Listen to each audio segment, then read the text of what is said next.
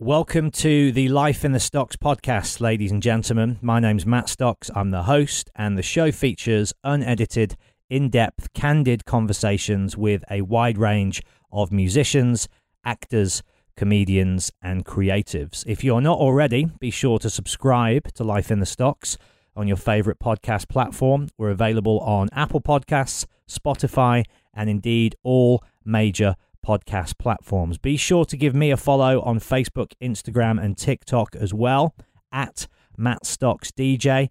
That way you can keep up to date with all of my live Q&A dates, my DJ performances, and of course, who's coming up on the show as well. But without further ado, let's crack on with the show, shall we? Here we go. Hey, I'm Ryan Reynolds. Recently, I asked Mint Mobile's legal team if big wireless companies are allowed to raise prices due to inflation. They said yes. And then when I asked if raising prices technically violates those onerous two year contracts, they said, What the f are you talking about, you insane Hollywood ass? F- So to recap, we're cutting the price of Mint Unlimited from $30 a month to just $15 a month. Give it a try at mintmobile.com slash switch. $45 upfront for three months plus taxes and fees. Promo for new customers for limited time. Unlimited more than 40 gigabytes per month. Slows. Full terms at mintmobile.com. Ever catch yourself eating the same flavorless dinner three days in a row? Dreaming of something better? Well, HelloFresh is your guilt-free dream come true, baby. It's me, Keke Palmer. Let's wake up those taste buds with hot, juicy pecan-crusted chicken or garlic butter shrimp scampi. Mm. Hello Fresh. Stop dreaming of all the delicious possibilities and dig in at HelloFresh.com. Let's get this dinner party started.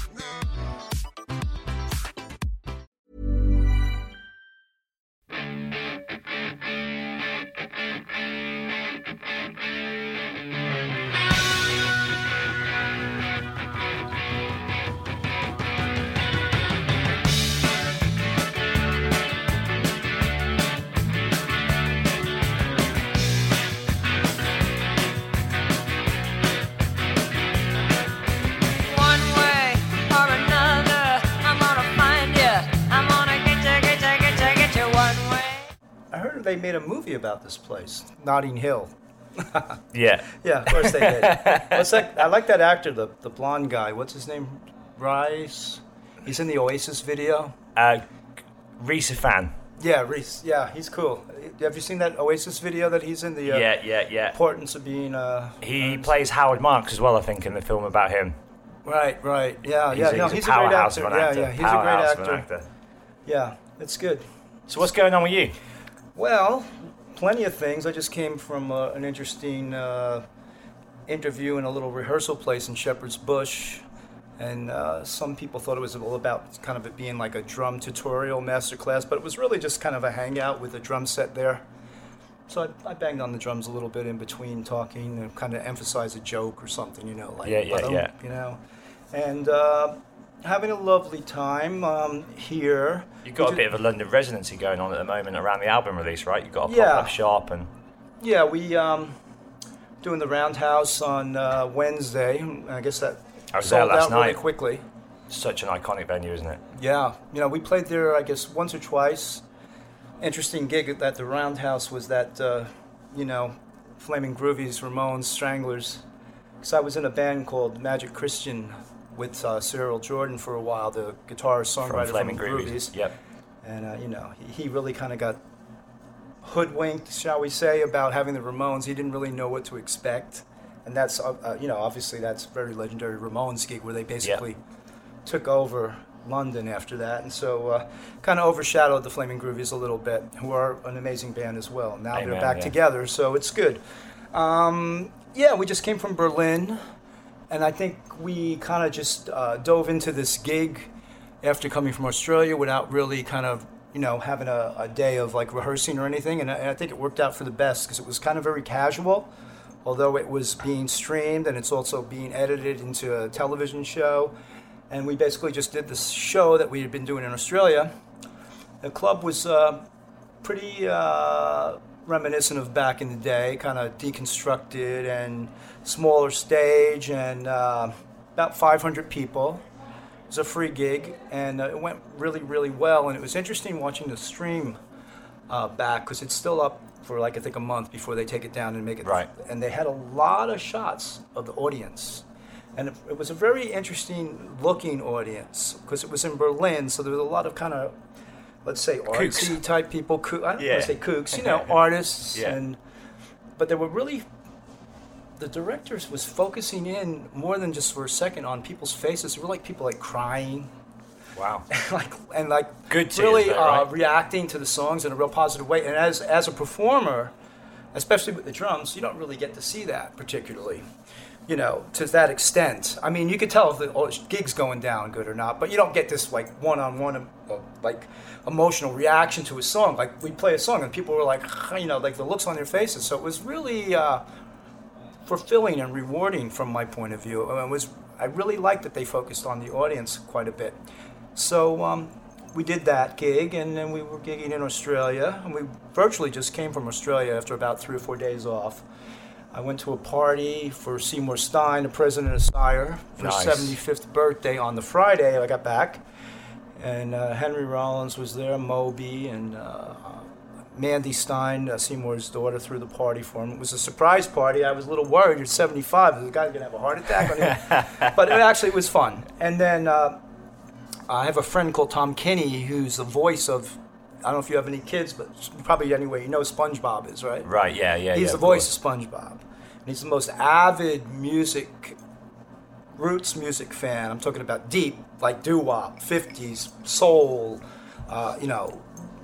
Like there was this big gig in Brooklyn recently that he flew in to see with all these. Uh, I'm at, a bit of a loss to remember uh, which people, but like a lot of like really well-known, but like one-off like black artists and different things from back in the day. And he flew in for that, but he has a band, 12-piece band.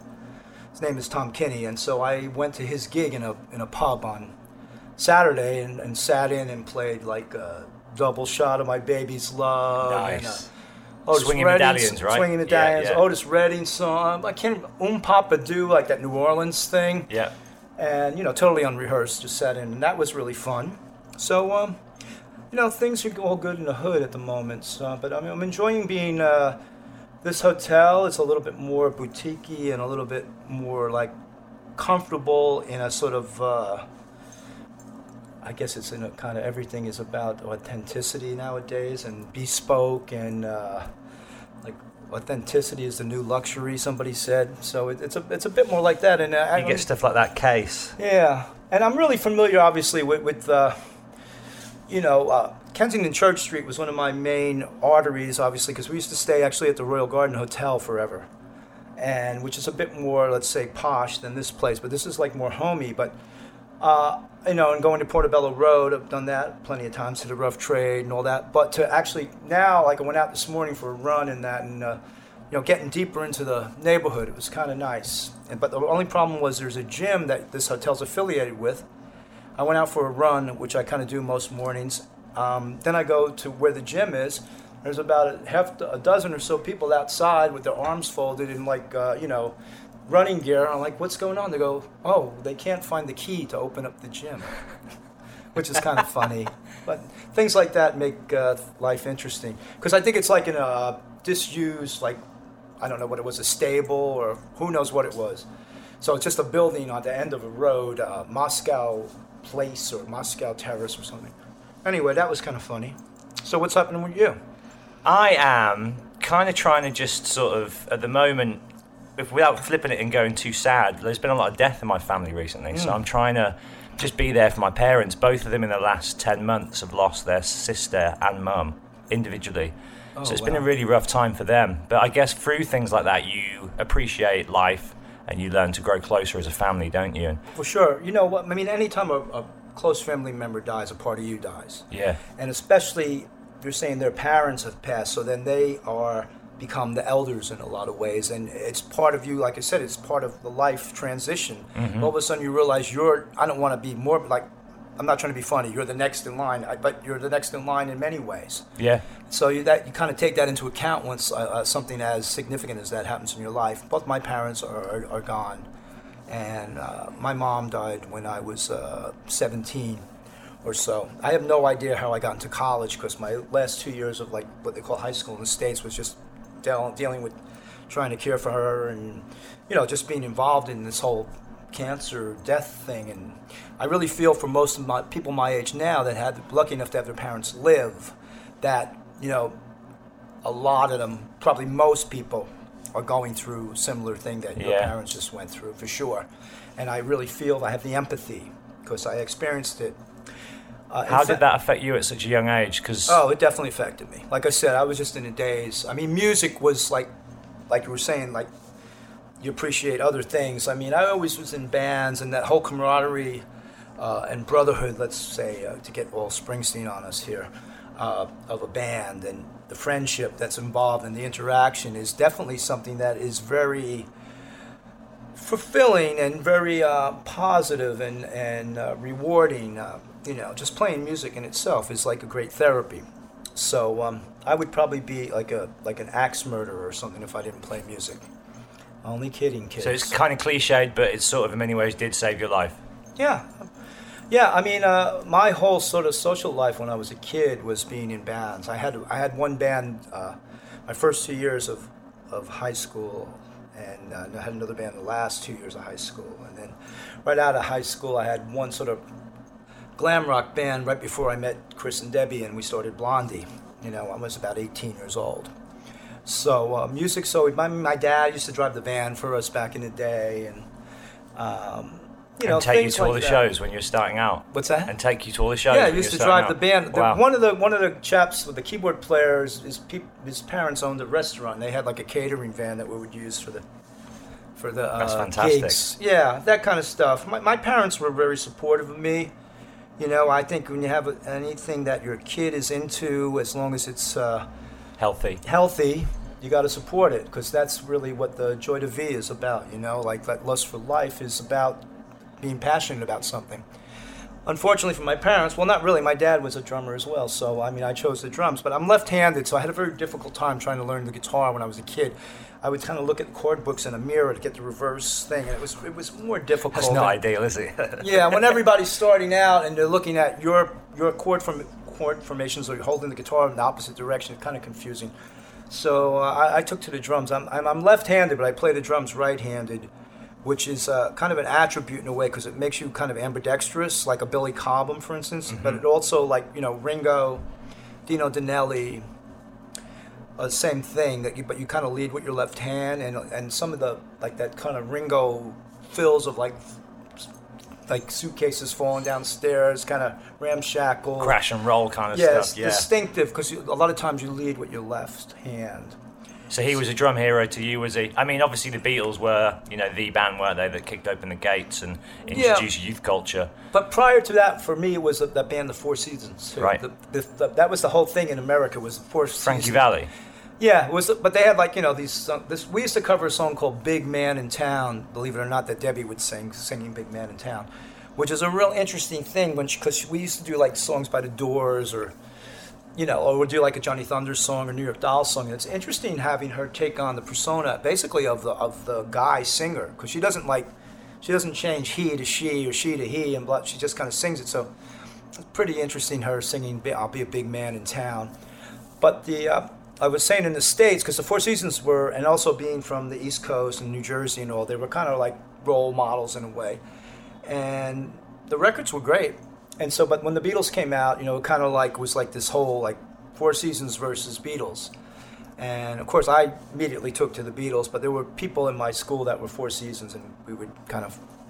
But they, they made a lot of great records of Four Seasons. And the interesting thing for me and people in my generation, the Beatles on that Sullivan Show, Yeah. it was a phenomena that didn't exist before, and they really did seem like they came from another planet, like literally.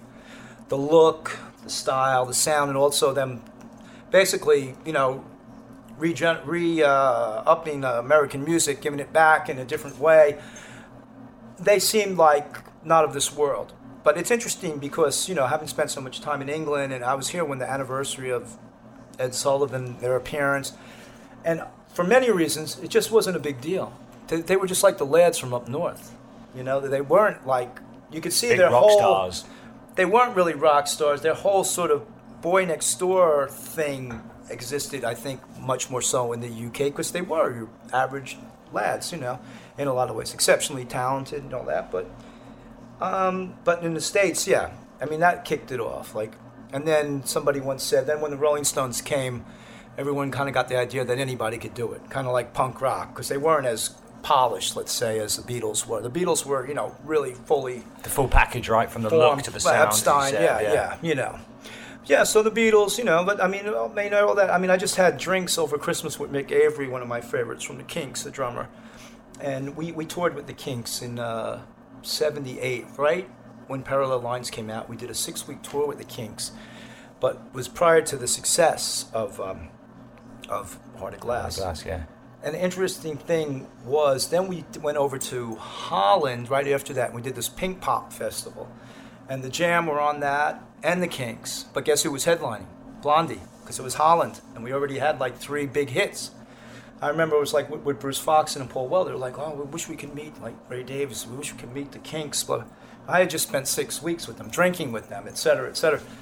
Dressing room. Okay, come on in, guys. Shh, open the door. You know, there's there's like Ray and his you know tidy whities, whatever you call them. They're all sweat. They just finished the show. I'm like, hey, this is Paul and, and Bruce here. Yeah, oh come on, in, you know, because it was like we had developed a friendship. That actually, when I see Dave or Ray or Mick, like I said, there is a connection from back in the day, and it was really interesting because we were just on the cusp of this, unbeknownst to us, this is success in the United States with Heart of Glass, which everyone always says about that song. Oh, you guys, you know, you sold out. You knew it was going to be this big. I go, listen, back in the day, right? I mean, I know you know this, Matt.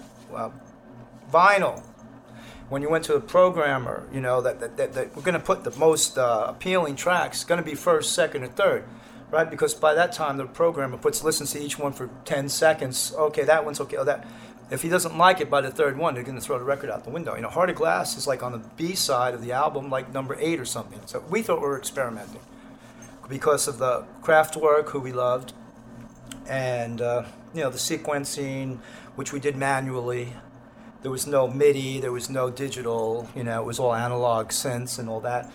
And uh, you know, I did a couple of records with Eurythmics, and the first one I did was one called In the Garden, the Eurythmics record that didn't sell, the first one. And uh, we did it in Germany. I'm on about three quarters of the album, and uh, Conny Plank was the producer who produced Kraftwerk and Can. And Wow. and when I went, I was we went to. Uh, I was living in London at the time. I had met Annie Lennox at a club called Planets in Burlington Arcade. That was funny in itself because uh, I'm like at the bar. Actually, that night, I don't know if, it's a legendary place. Boy George was the DJ, and that night there was like Lemmy was there on the The 100 on Club. the- what's that? Was it the 100 Club? No, it's the called Rock? the Planet. The Planet. Planets. It was a, it was a club. It wasn't a music club. It was a, Right. it was a. It's in Burlington Arcade. It was like a nightclub. Like a bar, yeah. Yeah, so like Lemmy's on the like fruit machine. Phil uh, Phil Lynott's hanging out with Lemmy. Michael Jackson seriously is sitting in a chair with a band-aid over his nose from probably a, a nose, uh, you know, plastic surgery, and he's walking around saying he's trying to copy Adam Ant. And all of a sudden, uh, this woman, blonde, attractive blonde, comes towards me, and it's Annie. And we went around her place for uh, Sunday roast. I think it might have been nut roast though, with uh, with Dave. And one thing led to another. I'm on a plane going to uh, Neun- to Cologne to the studio, Neunkirchen, in Neunkirchen. And uh, first thing Conny Plank says to me is he loves Heart of Glass and he sees that whole connection with Kraftwerk and all. I was like, wow, because most people were saying it's some you know weird, crappy disco song and all that. But anyway, what were we talking about?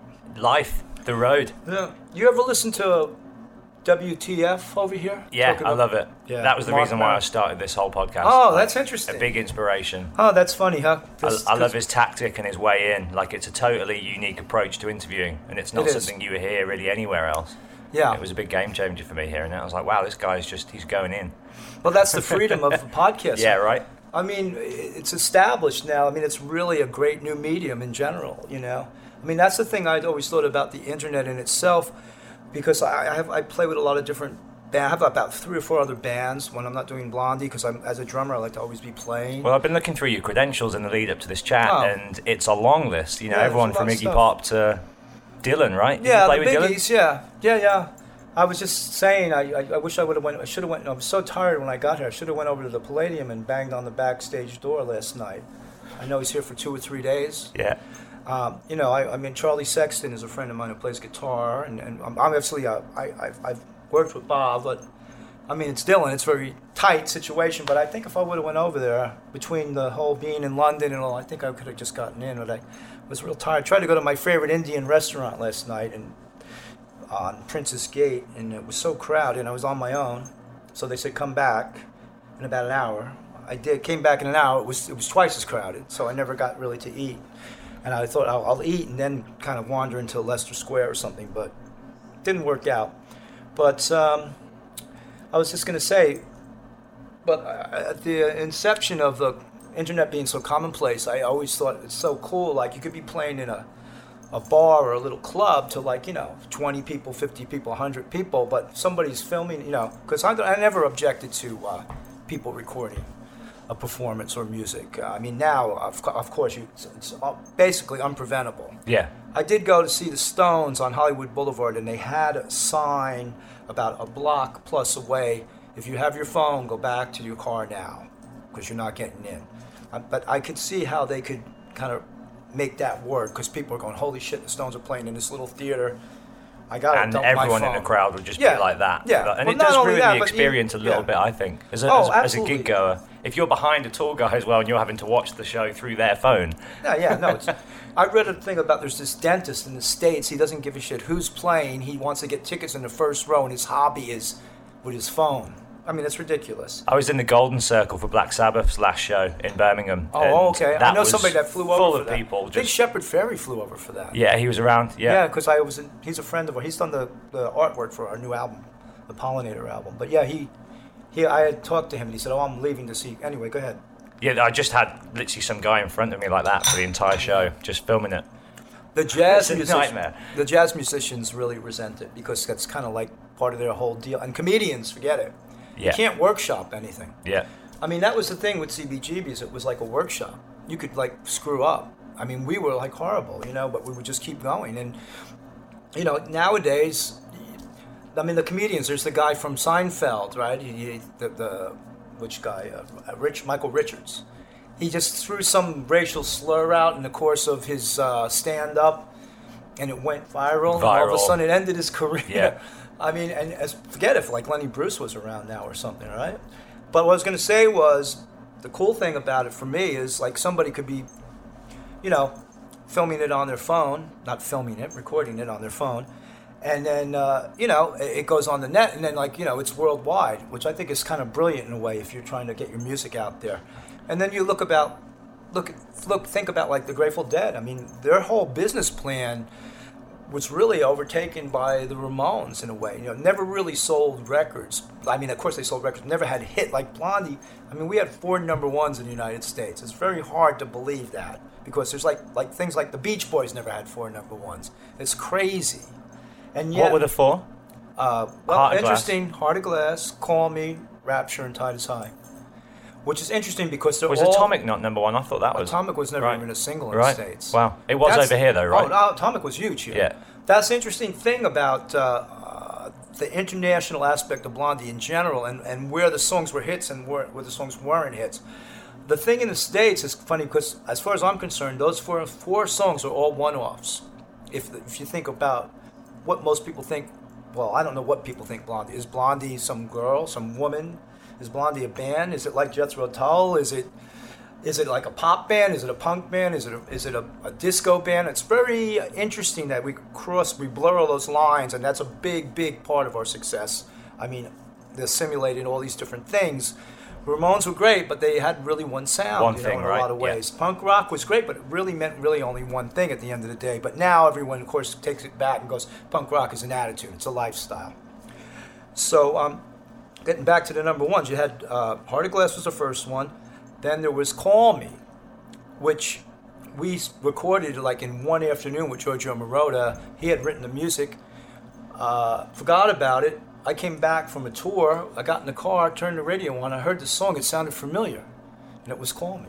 And that was like our biggest. That was the biggest record of 1980 in the states.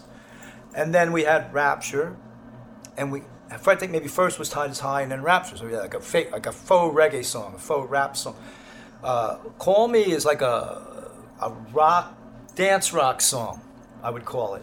But none of them are like Picture This or Denis Denis or In the Flesh or Hanging on the telephone. hanging on the yeah. or the- especially the stuff that really brought us the big success over here.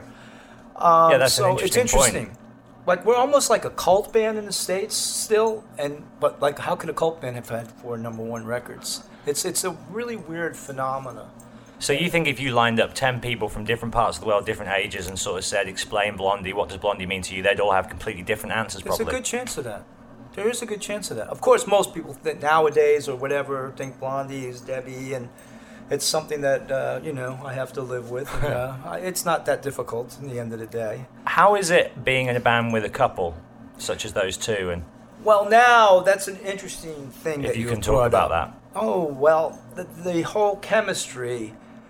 Uh, getting back to my dad, my dad passed right when we were getting back together, and it was really kind of gratifying for me for him to know that because obviously we had all the success. Although I went on and did a lot of great things, and you know, uh, my dad came to the Eurythmic shows that we did in New York. He like like Mick Jagger's hanging out talking to my dad, and you know things like that. But the Blondie thing was special, obviously, and I was a kid, you know.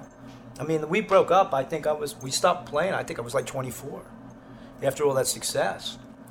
So, um, I would have never thought off the top of my head that Debbie and Chris and Jimmy Destri would be at my dad's funeral and at the at the graveyard with me, and they were, and uh, getting uh, you know, and uh, that was really the beginning. And uh, and in fact, my dad was very ill, and I was like, "What the fuck am I going to do? I can't do this Blondie thing. I got to. I'm an only child as well, so I'm like, I got to take care of my dad. There's no way I'm going to be able to go on tour. I'm just going to have to say I can't do it." So that was really uh, meant a lot to me that they were there for that. And then Jimmy Destri, for various reasons, is not long, no longer, along with three other people. My mate Gary Valentine left a long time ago. I went to school with him. And Frank Infante, the guitarist, was my friend as a teenager. He was the, the best guitar player in town. He got into the band via me. Nigel Harrison, uh, my friend Sable Starr, who you may have heard of out there, uh, old girlfriend of mine, along with many other uh, people that she uh, became uh, romantic with, I suppose. But um, she recommended Nigel. And, um, but when we got back together in uh, late 98, uh, Jimmy was involved. The other two weren't. We went through a lot of acrimony business wise with them. We, the company's never disbanded, and they still participate to this day in the old companies. And the band never really broke up technically because we never disbanded our, the companies like Blondie Inc. and a couple other company, subsidiary companies. So the, we never we never announced that we split up. It just kind of ended. And people and I started playing with Eurythmics, and people were looking at me like, "How did you do that? Like, you, now you like, I got a number one with Sweet Dreams. You're on tour in England. How did that happen?" But um, the point I'm trying to make is when it, came to fruition that Jimmy Destri would no longer be involved in the band, which he is not in any way, shape, or form, other than the old entities. Getting technical here, but um, I came to them and I said, "You know what's going to happen now." Debbie's like, "Well, I don't always agree with Chris." I'm like, "Debbie, yo, you got to be fucking kidding me." I go, "It's fine, I get it, but I go, it's like a fucking love triangle." and that's kind of what it's like. But we are, we, as crazy and corny as it sounds, we are kind of family, and a lot of things have happened for the positive that have made our lives better in a lot of ways. And, uh, you know, as far as I'm concerned, the, the, the genesis of the band is when I joined. Um, I joined the band, they had another drummer who left, and they had a bass player called Fred Smith who was the bass, bass became the bass player in Television, television. yeah. First gigs I did with Fred at CBGB, Tom Verlaine and Patti Smith were in the audience. It's been well documented. Fred came to us because you do two shows a night. He came to De- Chris and Debbie. I barely knew Fred. Said he was leaving to join television. So Fred leaves. I get my schoolmate Gary Valentine, who was a poet, played acoustic folk guitar a little, never played bass. We were living on the Lower East Side in a storefront. Myself, uh, two other guys, and and Gary. Um, one of which was this guy Ronnie Toast, who just died. uh, who wrote the liner notes for our first album and co-wrote a couple of songs with, with Chris. One called Rifle Range, one called Cautious Lip. Um, for me, that's when the band started. Because it was like they had the two of them, then you had the two of us. Gary wrote the music to the song Ex Offender. It's based on a real life story that was involved. He did become, uh, Is that the first song on the first album? Well, the X Offender and In the Sun is a single, was the first single.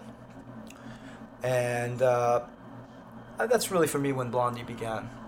So um, it's been a long road, and uh, you know, I feel like there were the two of them, and then I brought in Gary, and then we really started to have a band, and that's when we started gigging. And it was a trio with with a, with Debbie, you know, three three musicians and Debbie, which is I think where a lot of my fill in the gaps kind of style came from. If you think about any, not to compare, but as silly as it may sound, but whether it be the Who or Jimi Hendrix Experience or um, you know the Police, uh, trios.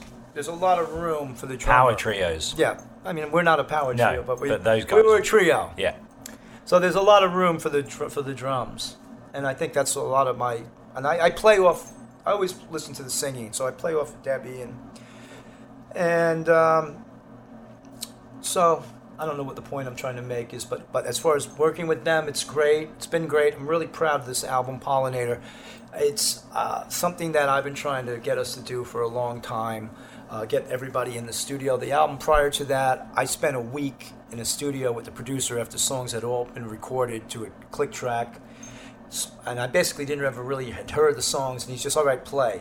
I played to like maybe 20, 25 songs which is fine if you're doing a session, but this is like my band. And uh, you know, I knew it wasn't going to work out to like where people really liked it. They want to hear us, the sound of the band. They want to hear the see the chemistry as it happens. And we did this one at the Magic Shop Studio, which is no longer there, which where David Bowie did his last two albums. And you know, we began it in 19, 19 I keep saying 19.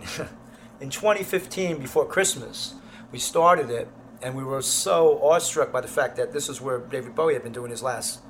He'd been in seclusion recording his albums, and you know, the, the one track had come out, the Blackstar track had come out, and we're like, wow, that's like a really, you know, strange track. You know, of course, with Bowie, anything could happen, but you know, we didn't really read into it the way everything became apparent because we took the Christmas break, and then that's when David died, and we were going back to the studio, and then of course, it was a different kind of feeling because like the studio there, they'd been like a champagne bottle from like the. Um, the, his birthday the year before, like you know David's birthday, and he signed it, and you could feel that his vibe. And the studio's like a almost a friends and family studio. It's, kind of like books and records and posters, and it was a basement and first floor in Soho in New York. And so, and then when we went back, it was like, oh wow, Is there a whole new mood? new mood. And I think that this Pollinator record, uh, some of the tracks are informed by that. And also, interestingly enough, the second on it, the engineer, he was involved with all the David stuff, and of course they had to all sign a non-disclosure. But after the fact, didn't matter anymore. So he was able to, you know. Then we started asking him what it was. Obviously, he was like, we were like in the middle of this, and more than ironically, the studio closed was closing down as well. I don't know if you saw that Dave Grohl, not Sound City, he went on to do a, a series of where he went to a city and featured a studio. Sonic Highways. Yeah. Well, that studio, the Magic Shop, is the one in New York. That's where we recorded this album. That's where Bowie did the two albums. You may know this already, but um, so yeah. And now the studio's gone. We were the first, last, I should say, last, It was the last album made there, was it? The last More full album. Wow. Yeah, That's yeah, what a was. great part of history to be a part Yeah, of. and also you know, the whole thing with David. So it all kind of lined up in a really strange way, and uh, also because of so many songs coming from outside writers in this album, we have a re- had a real, I think, objectivity to doing the songs, a little different than the songs coming from within. And uh, we're really proud of this album, and I think it's really, really good. I think it's a really, really good album, and. Uh, after seeing, we took a chance as we've done, which which I butt heads on about a lot. I mean, the set that we've been doing since we started up in Australia and all is there's like seven new songs, and the album's not out. Of course, you get people saying, "What about picture this? What about?" We're not even doing our big comeback song, Maria, at the moment. But the new songs have been going down great. So, um, yeah, that's what's going on with me. Hey, I'm Ryan Reynolds. Recently, I asked Mint Mobile's legal team if big wireless companies are allowed to raise prices due to inflation. They said yes. And then when I asked if raising prices technically violates those onerous two year contracts, they said, What the f are you talking about, you insane Hollywood ass? F- So to recap, we're cutting the price of Mint Unlimited from $30 a month to just $15 a month. Give it a try at mintmobile.com slash switch. $45 upfront for three months plus taxes and fees. Promo rate for new customers for limited time. Unlimited more than 40 gigabytes per month. Slows. Full terms at mintmobile.com.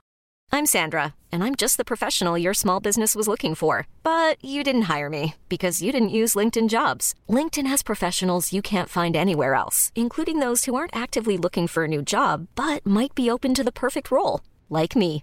In a given month, over 70% of LinkedIn users don't visit other leading job sites. So if you're not looking on LinkedIn, you'll miss out on great candidates like Sandra. Start hiring professionals like a professional. Post your free job on linkedin.com/achieve today. Planning for your next trip? Elevate your travel style with Quince. Quince has all the jet setting essentials you'll want for your next getaway, like European linen, premium luggage options, buttery soft Italian leather bags, and so much more. And it's all priced at 50 to 80% less than similar brands. Plus, Quince only works with factories that use safe and ethical manufacturing practices. Pack your bags with high-quality essentials you'll be wearing for vacations to come with Quince. Go to quince.com slash trip for free shipping and 365-day returns.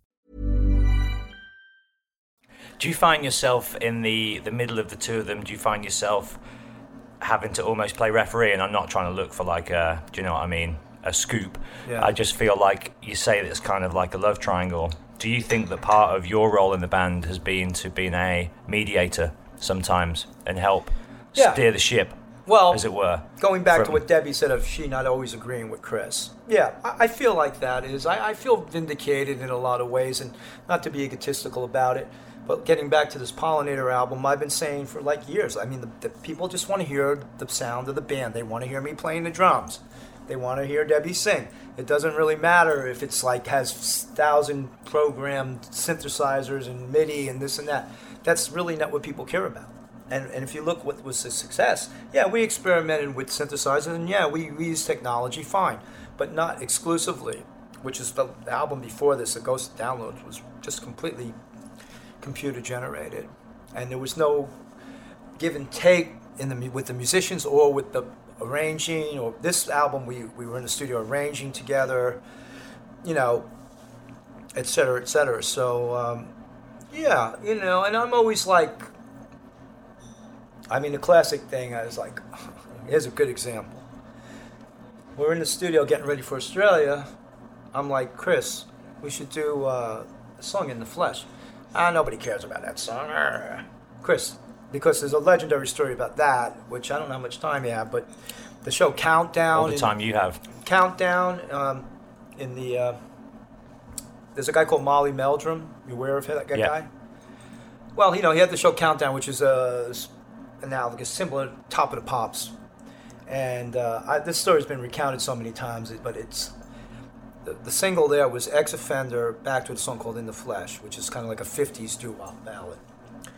And uh, so that show was really, uh, they were like in the forefront of like using video. I remember I was there one time and they showed like uh, the God Save the Queen video when no one would be showing that. They're like, he's like, but there's actually, you're a Springsteen fan, he, on this last, not maybe two years ago, Molly Meldrum went to Bruce's house and interviewed him in depth.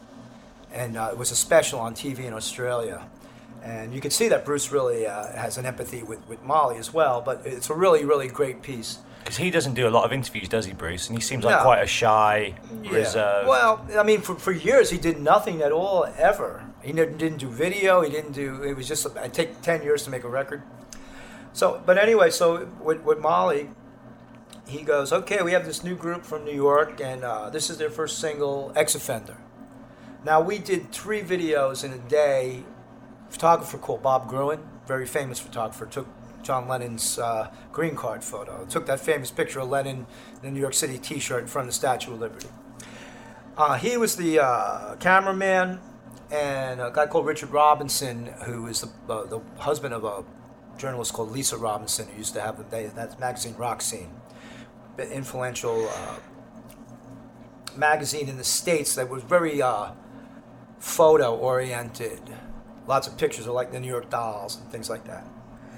So we do three videos in one day, basically us jumping around in front of the camera, three different songs. In the Sun, uh, X Offender, which was the was the A and B sides of the B and A anyway of the states, and then we did In the Flesh. So Molly Meldrum goes, okay, here's Blondie's new group, gorgeous. He probably said this, this, this great looking woman, or uh, you know, blonde, you know. And he said ex offender, and then he they goes, comes on. Of course, I wasn't there, but it's the In the Flesh song, which is a really really nice song. Debbie wrote the lyrics. It's about David Johansen from the New York Dolls, I think, and it's a really great romantic, sexy song. Next thing you know, that song's number one in Australia. So um, It's a hit in its own right. it's Down. a hit in Australia. Down there for That's that when reason. we went. One of our we went on tour for six months around the world, right? Uh, and so, but so we get to Australia, and they're thinking, no, this is like pop band, and but then we were like just out of our minds, high and drunk and playing, you know, thinking we're coming from the streets of New York. That's another story. But my point is, with Chris, I was like, we're going to Australia, we should play that song. Uh, and like I said, no, nobody cares. That's all. We don't want that. Get there, they go on morning. I kind of like doing stuff like this, and the thing I just did for six, and and I did a great thing. This Triple R station, a public radio station in, in Melbourne. Yeah, yeah. I did a, a thing that night with them. I, I don't really think rock and roll takes place before you know. What time is it now? Yeah, We're a little right. early. Yeah, you know, but they tend to do stuff a lot earlier.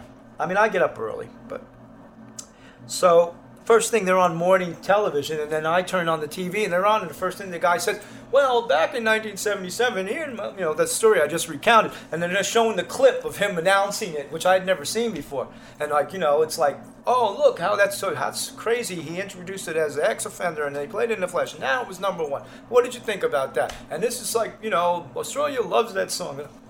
I go, Chris. I saw you on the, the show. I go, the fucking song, man. so of course we start doing it, and people are going wild. But that's really a good example of because Debbie was like kind of up for it, but Chris was. He kind of has this final say on a lot of things that take a little more time to shift. The other thing that was crazy, because we toured with Cyndi Lauper down there.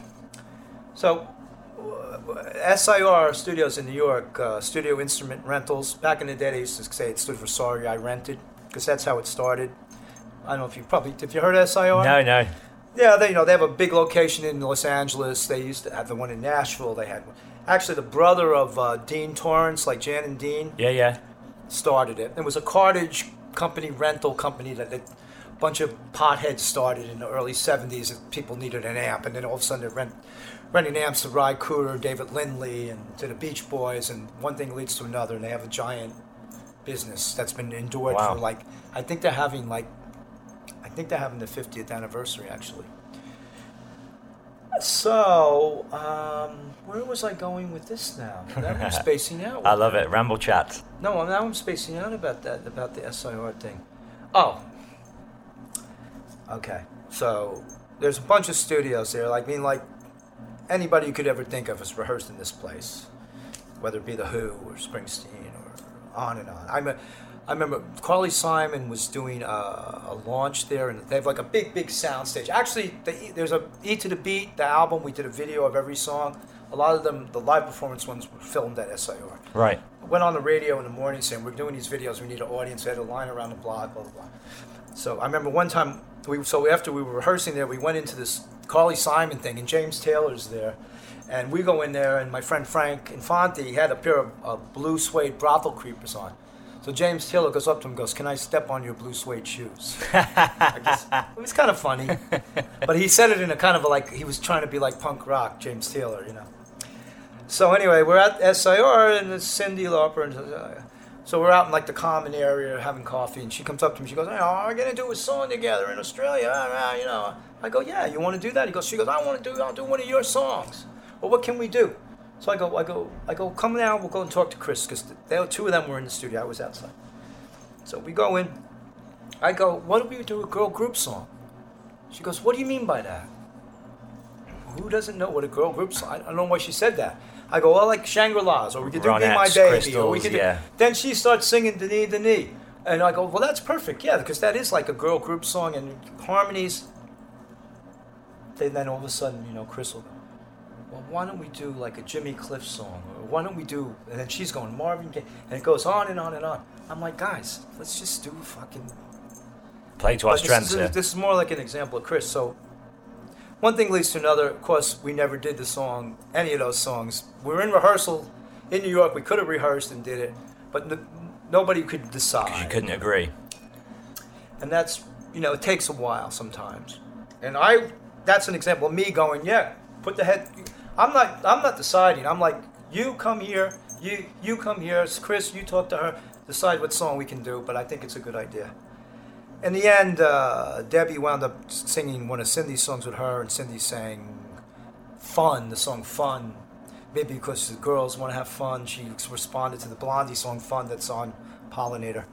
But we never. I thought it would have been brilliant if we did like a Shangri La song or something, or Ronette's song.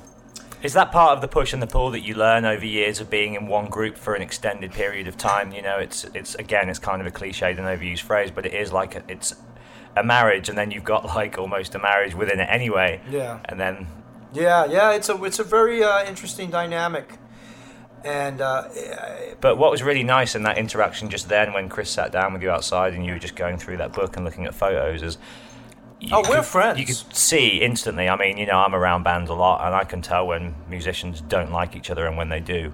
It's quite obvious, isn't it?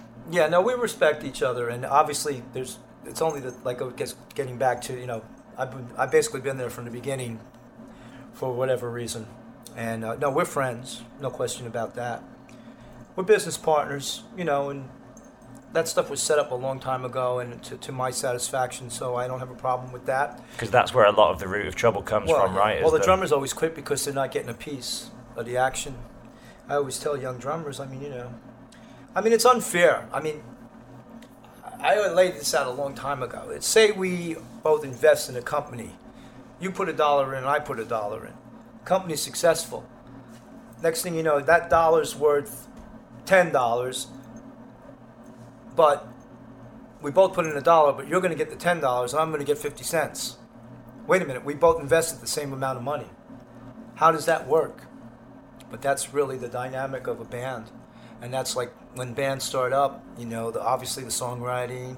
If you see like the kids are right, that Keith like when they're doing that interview with. Uh, you know, when they're all sitting around, Keith takes his socks off. I don't think I've seen Russell that. Russell Harty. Right. I'll look that up. you know, they they were asking about how's it going, and then like Keith's like, well, you know, Pete gets a little bit on the side, you know. The, I mean, that's ongoing.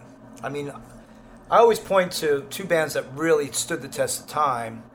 One broke up or stopped performing on their own volition. The other one's still going. REM and U2. It's common knowledge that everything is shared equally. And uh, How come? Do you know REM at all? Do you know why Yeah. they did Cool Time? Did they just feel like they'd set out to, ach- you know, they'd done what they set out to do and they'd achieved it and made their statement and I think Michael. wanted to leave a legacy intact? I think Michael probably had a lot to do with it. And because I'm friends with Peter and, and Mike Mills, and they're, they're, they're, they're always out playing. I have a band called the Split Squad, one of my side projects, and we toured with, they have a band called the Baseball Project, or Mike Mills does with uh, Steve Wynn from uh, Dream Syndicate. And they're always playing, and now, and then Peter is on tour with my friend Alice, Alice Escovedo, if you know uh, Alejandro Escovedo. No. He has some brilliant records. He used to be in a band called the Nuns. Right. The first time we played in San Francisco, a band called the Avengers and a band called the Nuns were our opening bands. The Avengers opened for the Pistols at Winterland.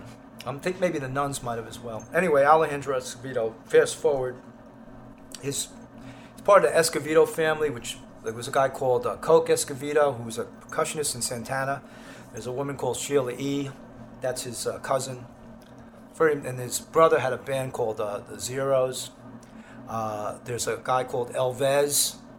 It's a Mexican Elvis. Amazing. He was the lead singer in the Zeros, but they're all connected. And uh, Peter Buck right now is on tour with Alejandro. He just produced Alejandro's newest record. Alejandro Escovedo, he's brilliant, and uh, So, and Michael's so they just like not to really play. doing music anymore, is yeah, he? I don't think Michael's. oh, I think Michael is into art, is living into living in New York City, into the whole uh, uh, culture of New York and the uh, the underbelly and uh, you know the um, the gay scene in New York and all that. And uh, I think he's very probably very happy. I've met Michael a few times, but I, I'm friends with Mike. Mike Mills and Peter Buck are just like they're like you know these musician guys that they love music. I mean, to me, that's the whole thing. I don't care if you're whether you're Clive Davis or Bob Dylan. You know, there's a basically started or whoever you started out, you were a big fan of music, and there's a common ground there. Because when I meet people like that, just talk about music. It's fine. That everybody were big music fans. It's not a. It's not like a, you know. Not like a coincidence that these people are so successful or that they're they loved music. Seymour Stein. I just just I mentioned that already. I think I went to 75th birthday party. He loves music. Still, right? And he's still going to shows Yeah, and he's on his way and- to um, China and India to look for bands or for look for artists. I had uh, Laura Jane Grace from the band Against Me on the podcast, and she was talking about how Seymour signed them for a couple of those two albums I think they did with Sire. Right. And that he'd just be at the shows, like, you know, side of stage, beer in hand, just, you know, Yeah. still loving it, still excited by music, still out there chasing new acts. Well, if you can realize that fact that you've made an amazing living from doing it, as well as you love it. I mean, I mean, any I don't care whatever job you know. If you enjoy your job and you're making a living by it, basically you have life figured out to a certain extent. And I think, uh, yeah, for anyone to kind of negate the fact that you can be a, make a living being any kind of artist, is like so difficult. And uh, it's difficult in as much as the chances of it happening is very diff- is very small. I mean, it's, you know, I don't think it's difficult like being a brain surgeon. No, or being a coal miner, or Yeah. it's It's difficult to have the success. you have to be emotionally resilient, don't you? Well, you have to be able to deal with rejection for sure, whether you're a painter or an actor. Or, Well, even with this thing, I had three radio gigs prior to this, and the stations that I was working for kept coming off the air because they were Right. just failing.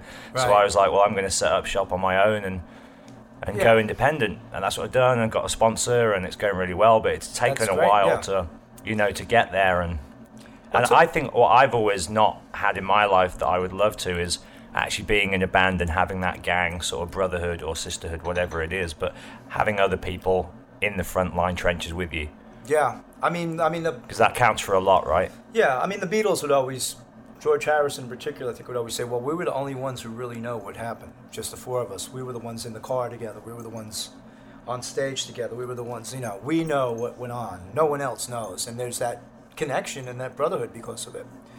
And uh, so, what's your uh, main instrument? I don't play. Oh, I don't. No, no, I'm just. So you're really wishful thinking. Yeah, yeah, yeah.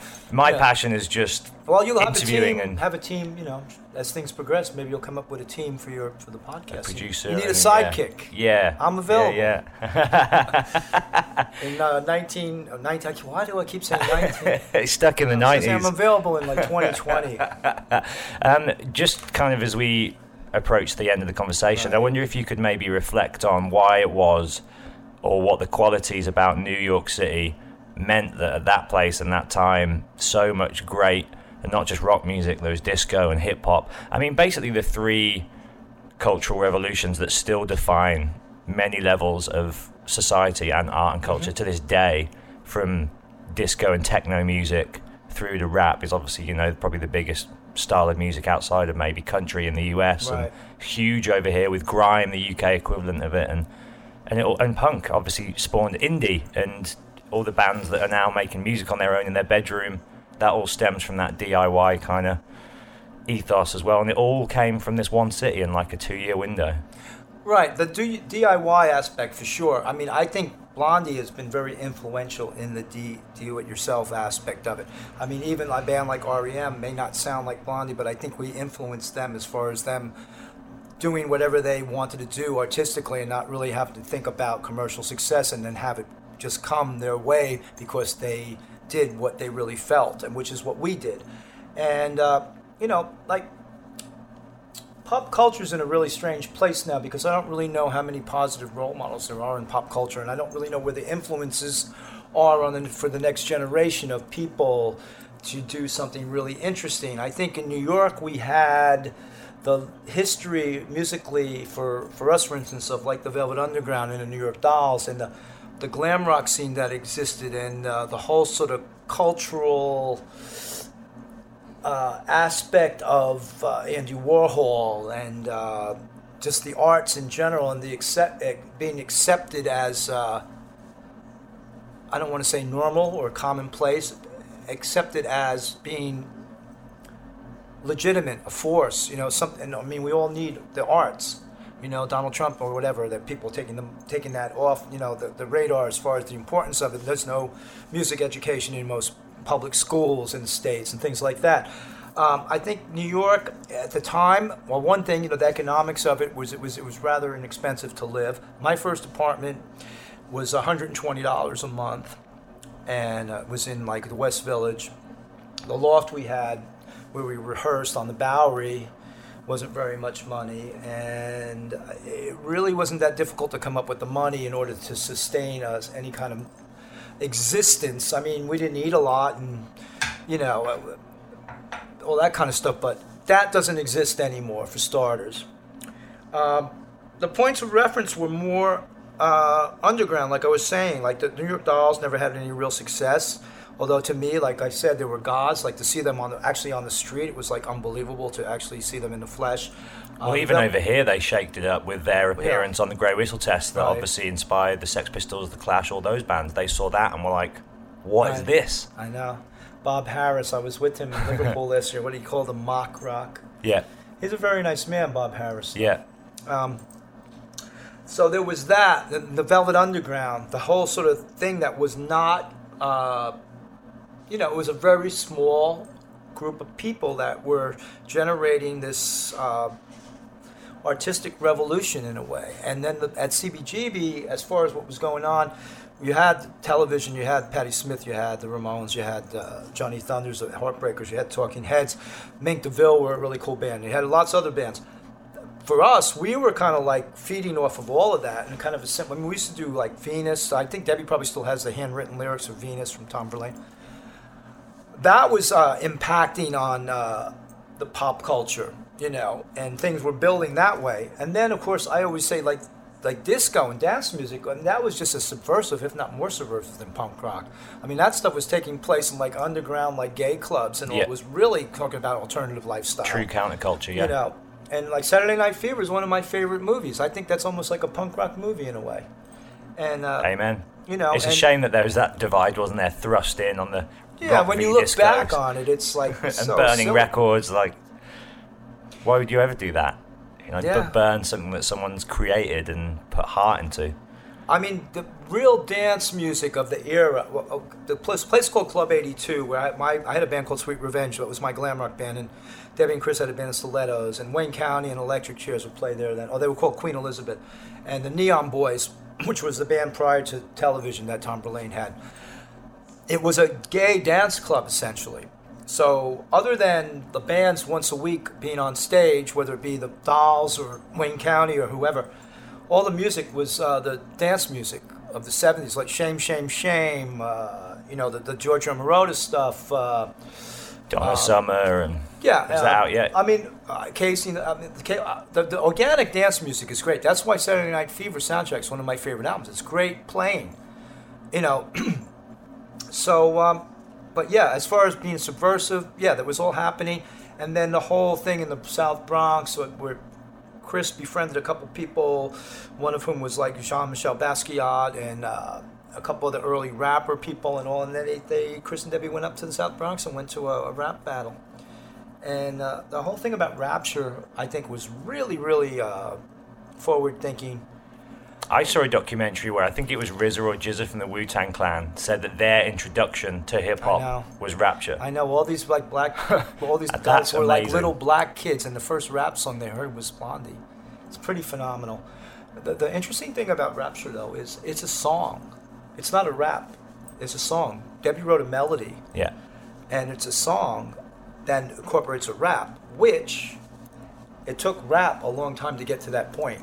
People always talk about like you know Run DMC, Walk This Way, with a rap, or something like uh, who did like Every Breath You Take with a rap? Was it like P Diddy or somebody? Yeah, Puff Daddy, as he was then called, I think. right, whoever it is. But but the whole object of that was we need a melody, and then we're gonna rap. yeah. And that's what we did. I mean, Debbie's singing a song, and then it goes into a rap. So it's not really a rap song. It's kind of like a song that has like a, a dialogue in it. Mm-hmm. So I think that was really the way of whatever. And it was so funny because I would always have like my friends around after, back in the day after we we do a record. I'm like, hey, you know, come over, whatever. You know, I'd be hanging out with my friends. I'm like, hey, here's what we just did. You know, when I remember when I put that on and when Rapture came, they were like, "What the fuck is this?" You know, like they were like appalled, really, because it was such well, such an alternative uh, type Where it wasn't of music. white guitar music, was it?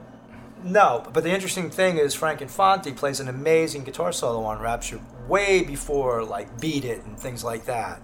As far as incorporating hard rock with R&B or whatever you want to call it.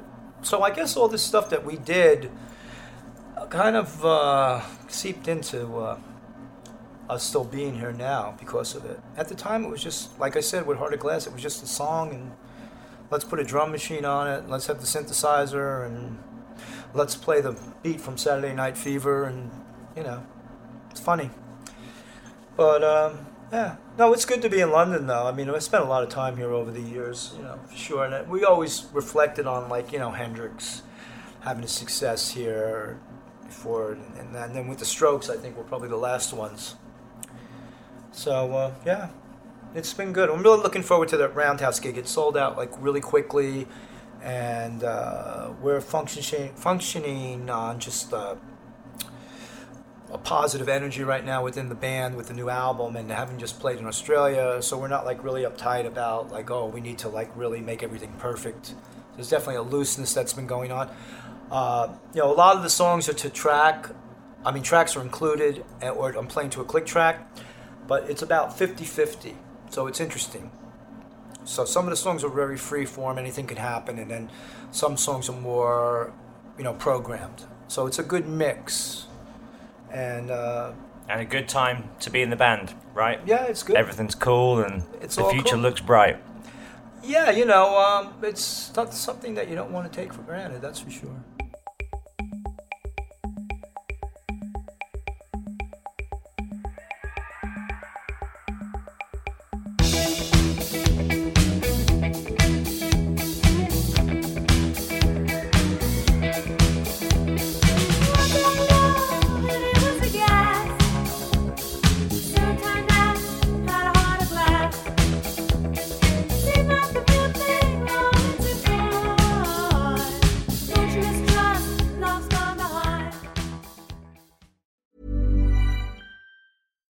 Catch yourself eating the same flavorless dinner three days in a row? Dreaming of something better? Well, HelloFresh is your guilt free dream come true, baby. It's me, Keke Palmer. Let's wake up those taste buds with hot, juicy pecan crusted chicken or garlic butter shrimp scampi. Mm. Hello Fresh. Stop dreaming of all the delicious possibilities and dig in at HelloFresh.com. Let's get this dinner party started.